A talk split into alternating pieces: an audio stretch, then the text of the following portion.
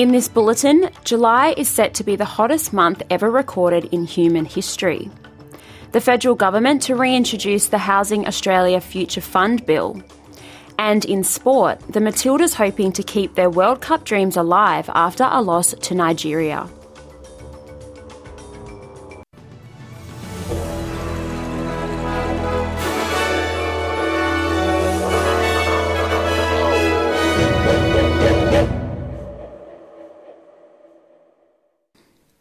A survey by Migrant and Refugee Settlement Agency AMES, Australia has found newly arrived migrants and refugees know little about the proposal to create an Indigenous voice to Parliament.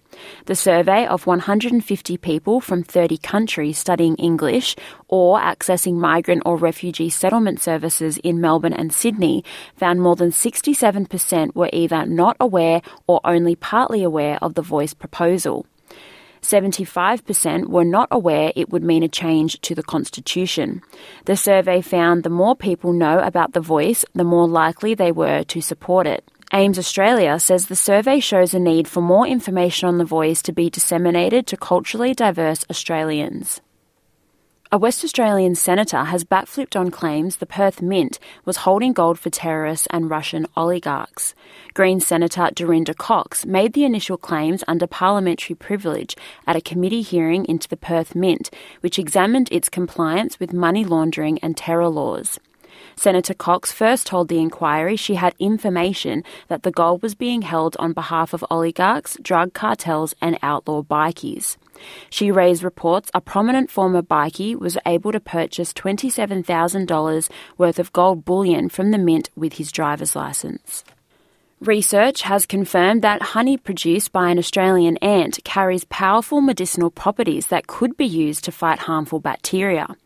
Researchers from Sydney University say the honeypot ant, found in the deserts of Western Australia and the Northern Territory, possesses unique antimicrobial activity against bacteria and fungi that could make the liquid useful medicinally.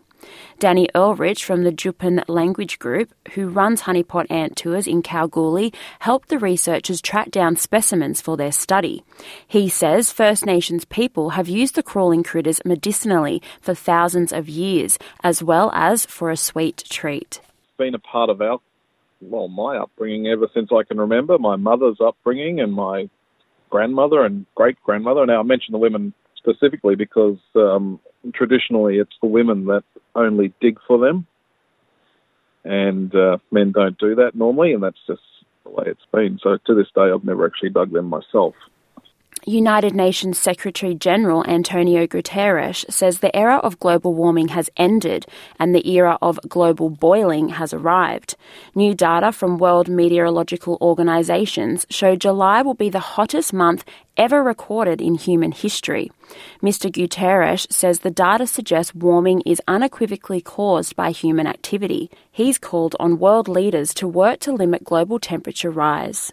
Leaders must lead no more hesitancy. No more excuses. No more waiting for the others to move first. There is simply no more time for that. It is still possible to, meet, to limit global temperature rise to 1.5 degrees Celsius and avoid the very worst of climate change, but only with dramatic, immediate climate action. The United States has issued a heat hazard alert for workers as temperatures soar nationwide. A White House official says it's the first time such an alert has been issued to protect workers, including those in construction and agriculture. Nearly 40% of the US population is under heat advisories. President Joe Biden says he doesn't think anyone can deny the impact of climate change anymore. I don't know anybody who honestly believes climate change is not a serious problem. Just take a look at the historic floods in Vermont and California earlier this year. Droughts and hurricanes that are growing more frequent and intense. Wildfires spreading a smoky haze for thousands of miles, worsening air quality. The record temperatures, and I mean record, are now affecting more than 100 million Americans. Prosecutors in the United States have broadened their criminal case against former President Donald Trump. They have charged him with new counts of obstruction and willful retention of national defense information, adding to the 37 criminal counts he is already facing. A spokesperson for Mr. Trump says the new charges are another attempt by President Joe Biden's administration to harass the former president and influence the 2024 election. Prosecutors have also brought new criminal charges against a maintenance worker at Mr. Trump's Mar a Lago resort in Florida. They have accused Carlos de Oliveira of helping his employer to evade officials who were trying to recover sensitive national security documents he took from the White House. Prime Minister Anthony Albanese is expected to announce he'll reintroduce the government's politically risky Housing Australia Future Fund bill to the House of Representatives next week. Federal Parliament returns from its winter break later.